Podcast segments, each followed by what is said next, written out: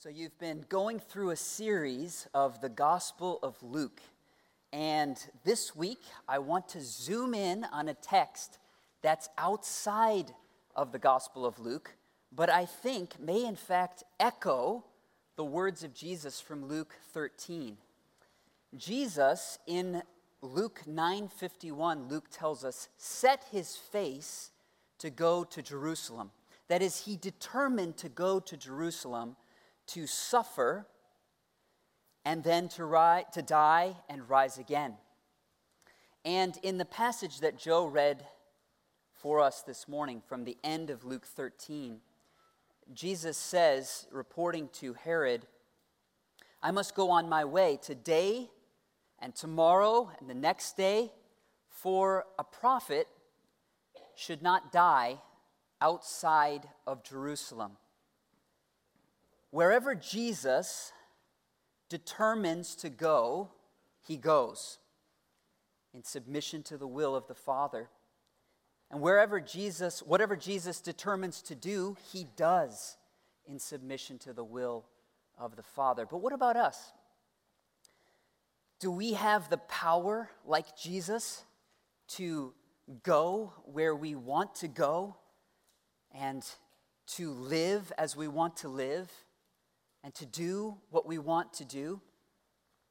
Well, hear now this echo from the book of James, our text this morning, from James chapter 4, verses 13 through 17. I'm going to be sharing from the ESV. Feel free to follow along in whatever version you're using. Come now, you who say, Today or tomorrow, we will go into such and such a town and spend a year there and trade and make a profit. Yet you do not know what tomorrow will bring. What is your life? For you are a mist that appears for a little time and then vanishes. Instead, you ought to say, if the Lord wills, we will live and do this or that. As it is, you boast in your arrogance. All such boasting is evil. So, whoever knows the right thing to do and fails to do it, for him it is sin. James begins Come now, you who say. This is a common form of rhetoric. It's uh, called by scholars diatribe. And what James is doing, and he's done this already in chapter 2, and he'll use this phrase again in chapter 5, verse 1, is he's presenting the hypothetical words of conversation partners. But he's not just pulling this out of the blue, out of thin air. He actually knows very well the spiritual needs of the churches in the diaspora to whom he is writing. And so he presents what he understands to be their worldview. He says, Today or tomorrow, we will go into such and such a town and spend a year there and trade and make a profit. Now, who are these people that they had the power and the resources just to uproot, probably without their families, and travel and spend a year in another city to do business and to make a profit? Well, we do know from James's letter that he was writing to churches that included both the rich and the poor.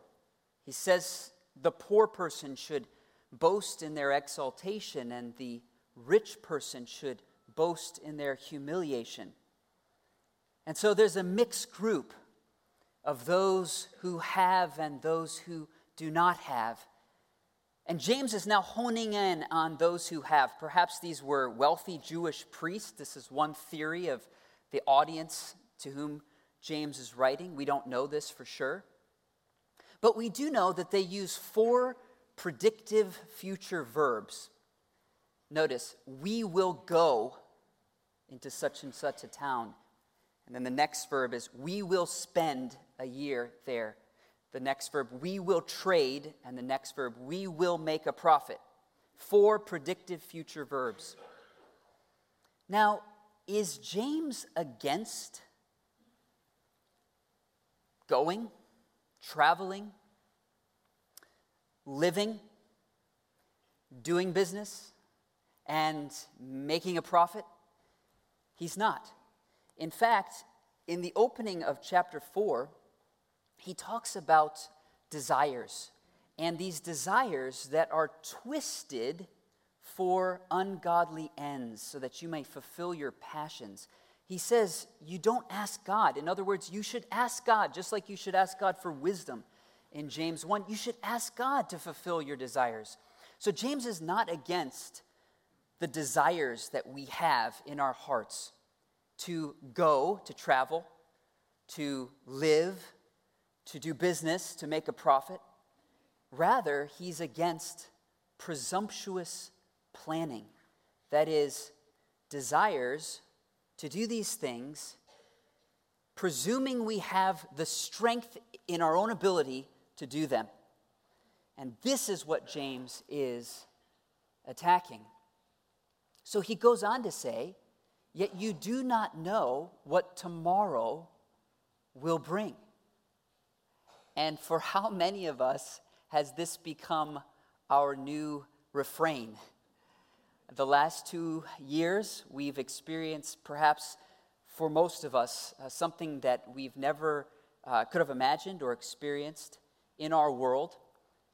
And how many of us, I'm just curious if you would raise your hand, uh, have planned to travel, to go somewhere, James says, uh, to live, to do some form of business, or to make a profit. And if you would just raise your hand if you plan to travel, live, do business, or make a profit these last, this last year and a half. Well, I think half of you are lying to me because you didn't raise your hand. So, James says, You do not know what tomorrow will bring. In other words, you do not know that you can travel, live, do business, and make a profit because the future events of your life are ambiguous. Now, we have uh, scientists, some would tell us we should focus on making zoonotic risk predictions. How many of you are making zoonotic risk predictions today? This means we should try to identify the next pathogen that could transfer from animals to humans and cause infectious diseases. Well, there are other scientists, for example, in a peer review article uh, by some scientists out of the University of Sydney, they would argue that this is a waste of our time because it's of little value. It does not identify for us which virus will emerge to cause the next pandemic. But didn't James already say this? Yet you do not know what tomorrow will bring. And so maybe we're not tempted this afternoon to pour a cup of coffee and kick back and make some zoonotic risk predictions, but we do need to be cautious about trying to manipulate our own circumstances, or maybe even about using a form of divination to predict the future. Now, you might say, well, divination. Nobody here uses divination. I looked up the Wikipedia article on this, and there are over 270 known and used methods of divination today. Uh, and this is people who want to determine the future. So, in the old country, my father's from Syria, uh, they used to take a, a cup of Turkish coffee. And if you've had Turkish coffee, the grounds are very thick and we sit around with our local neighbors and we drink, drink a variety of this. And the fortune teller will take your cup and will flip it upside down and allow the grounds to trickle down the edge of the cup. and then flip it back and observe the formation of the grounds to predict your future. Well, maybe you're not tempted to flip over your coffee cup this afternoon, but beware of rearranging your life in such a way that you think you can control your destiny, the rest of your life, your outcomes. You're not the master of your fate, you're not the captain of your soul, because you do not know what tomorrow will bring. Uh, but not only is our ability to travel and live and do business and make a profit called into question by the ambiguity of future events, it's also called into question by the transitory nature of our lives. So James says, What is your life? For you are a mist that appears for a little while and then vanishes. This word mist is a rare word in the Bible. It can refer to breath or steam, but in fact, the uses in the Greek Old Testament, that is, the scriptures that the New Testament authors used, and also in the only other place where this word is found in the New Testament, in the book of Acts, this word mist refers uh, in those contexts to a vapor of smoke coming from a fire. And so, this is probably what James has in mind. In fact, he's talked about a fire in chapter 3 where our words can set a forest on fire. And then again in chapter 5, he says, uh, precious metals that are melting in the fire will burn their owners. So, imagine a fire, and the smoke rises, and you can just picture it in your mind how quickly that smoke vanishes before our eyes. Or if the wood is wet, then you have water vapors, in addition to the smoke, that arise out of the fire, and yet they too vanish before your eyes.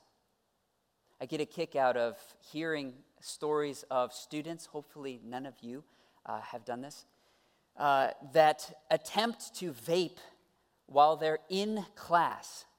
And who are these students that think that they can get away with this? And who are these teachers that are so oblivious to students vaping in the middle of class?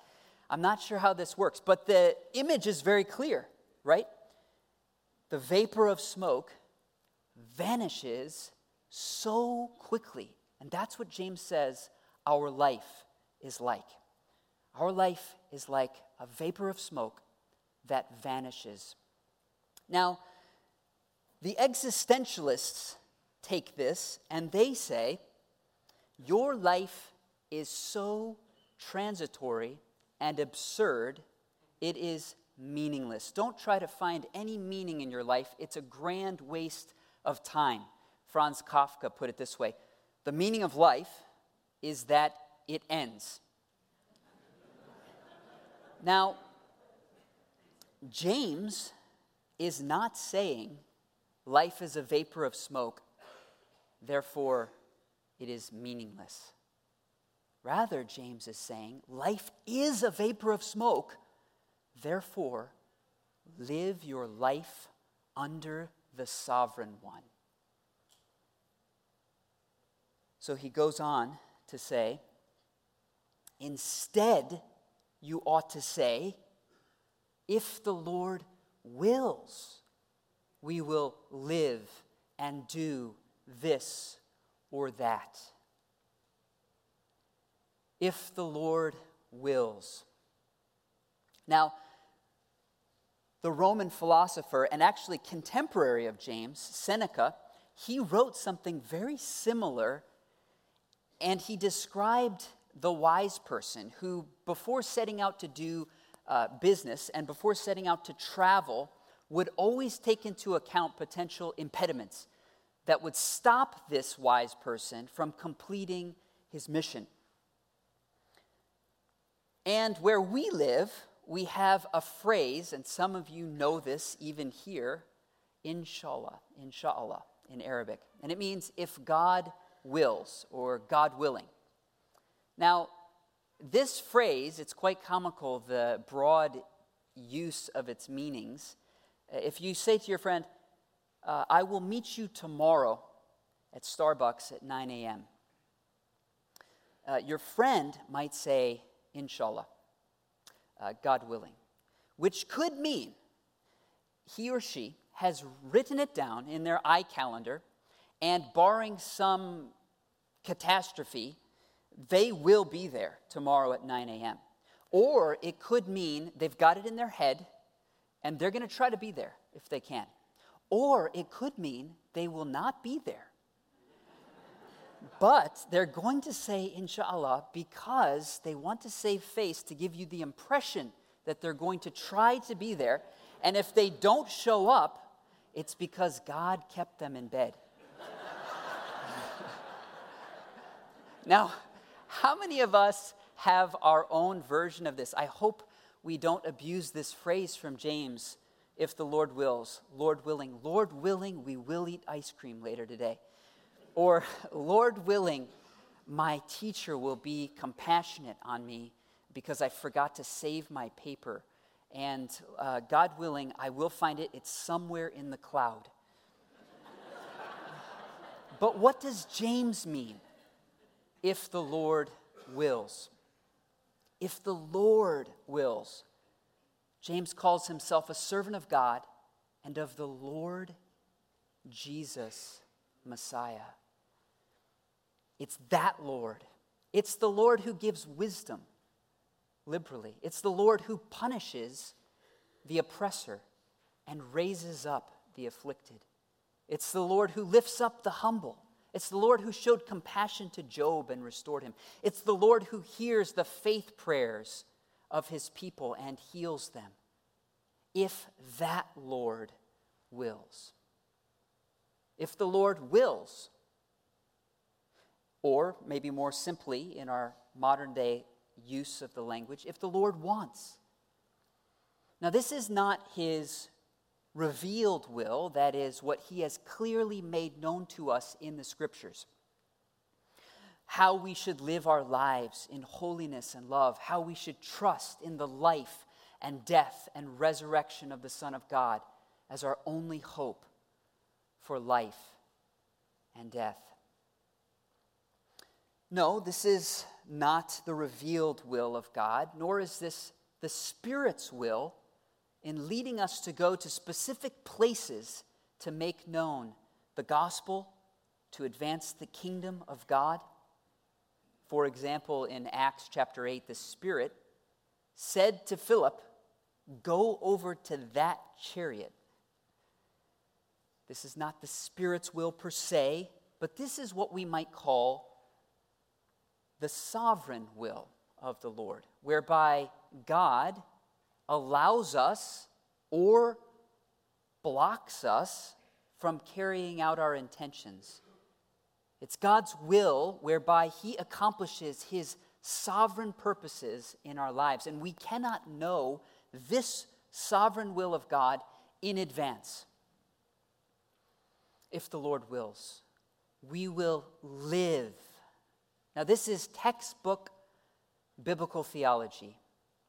How many verses could we recite among us, even just from the Old Testament, which James often draws upon, that teach us, if the Lord wills, we will live? Psalm 31 My times are in your hands. Psalm 139 all of my days were written in your book before one of them came to be. And some of us here this morning know this reality profoundly and deeply as we've lost loved ones, grandparents, parents, maybe even children in the last year and a half, especially. We know that our times are in your hands, O oh God. If the Lord wills, we will live and do this or that. Now, notice the shift from what James said in verse 13, the kind of presumptuous planning that was very specific, to and do this or that. I think what this reveals to us about the mind of James here in this passage is that he really is not against planning to do business, planning to travel, hoping to live, and so forth. No, he is against presuming that we have the power in our own ability to do anything.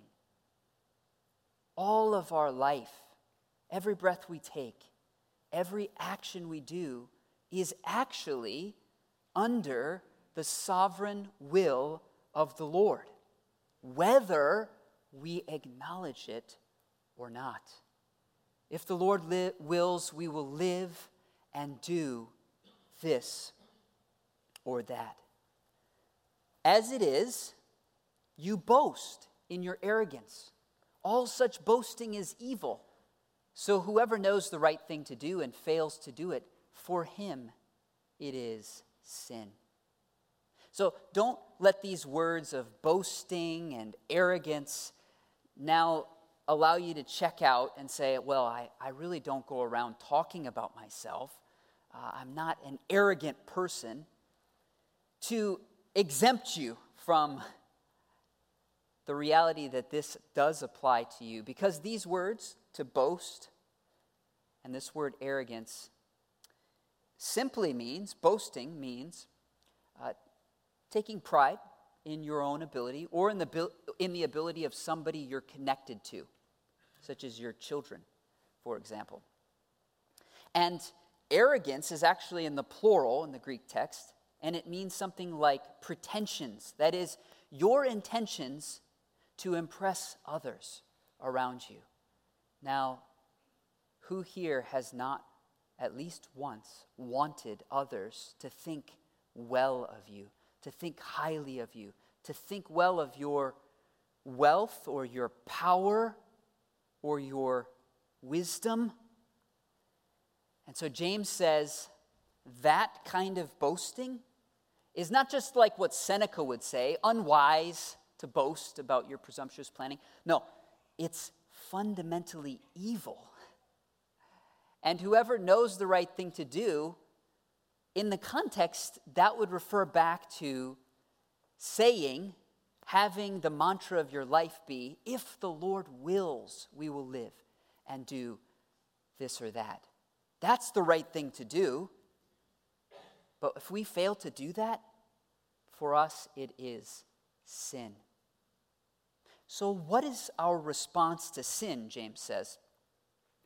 In his letter, he says we should confess it to God and to one another and receive God's forgiveness through Jesus Christ. But also, we should seek to turn sinners from their way. This is the very last words of the book of James. And in so doing, we will rescue their soul from death and cover a multitude of sins. Have you thought about lovingly turning those who are planning presumptuously away from their sinful ways? Because if we're here this morning and if we're honest, I know I have planned presumptuously over the last year and a half. And if we're honest with what James says, that presumptuous planning is evil, it's sin, then we not only confess it, but we also spur one another on to live life underneath the sovereign one. There was a day when I planned presumptuously about a year and a half ago, just before COVID hit, in fact. We were in our country where we live and we serve, and we were planning to go eat stone fired pizza with our good friends at a restaurant that overlooks an inlet of water that's connected to the Arabian Gulf, also known as the Persian Gulf. And we had this all planned out. We were very excited to do this. But our kids, some of them were playing on the playground. And interestingly, this playground had turf, and underneath the turf was cement. So the turf gave the impression of being soft and uh, able to break your fall. But in fact, it was just cement. And so our son, Ty, sitting here this morning, uh, attempted a marvelous Spider Man maneuver. and instead of web extending from his wrists uh, and flying, uh, Ty landed with both of his hands on the ground and also his forehead. And he broke both of his arms and he scraped up his forehead. And as we look back on this event, we now see very clearly it wasn't just Murphy's Law, it wasn't just that Ty is not Spider Man, and it wasn't just that gravity was impersonally sucking Ty down toward the earth, but rather that in the sovereign will of God, He allowed Ty to break his arms and to go through a process of healing that took months of dependence upon others. And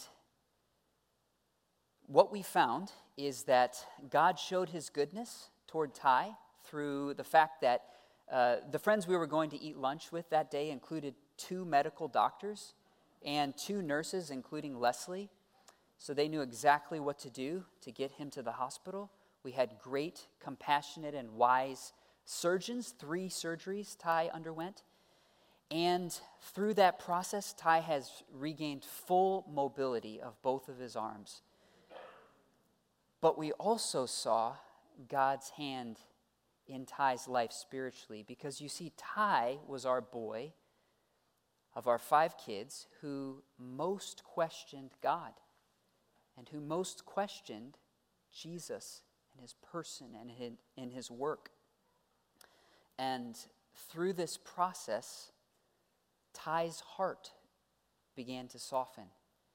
And there was a day when Ty came to Leslie and said, Mom, I believe in Jesus. And so it wasn't in God's sovereign will for us that day to eat pizza with our friends but it was in his sovereign will to allow our son to experience excruciating pain and yet to do something absolutely beautiful in Ty's life. And so, tomorrow morning, when you wake up, if you have a planner, or maybe it's just all jumbled in your head, or maybe it's on a scratch piece of paper, as you read through your plans for tomorrow, just echo the words of James If the Lord wills, I will live and do this. Or, in the same spirit, you can echo the words of Jesus when you get there in your uh, sermon series on Luke chapter 22. In the garden, Jesus says, Not my will, but yours be done. Singles, as you dream and as you strive to fulfill your God given passions and gifts in this life, raise your hands to the heavens and declare, Not my will, but yours be done. And couples, as you struggle together with jobs and the composition of your family, your children, as you struggle with where you should live, as you struggle with how you should serve in the church and outside the church, grab each other's hands and pray, not our will, but yours be done.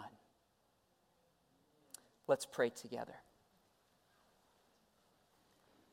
Sovereign Lord, we acknowledge with James this morning that our power to travel, to live, to do business, to make a profit is completely contingent upon your sovereign will. And so we ask for your grace to make it our refrain, our habit throughout the day to just exclaim with James and with Jesus, Not our will, but yours be done. In the name of our sovereign Lord, the Lord Jesus Christ, we pray. Amen.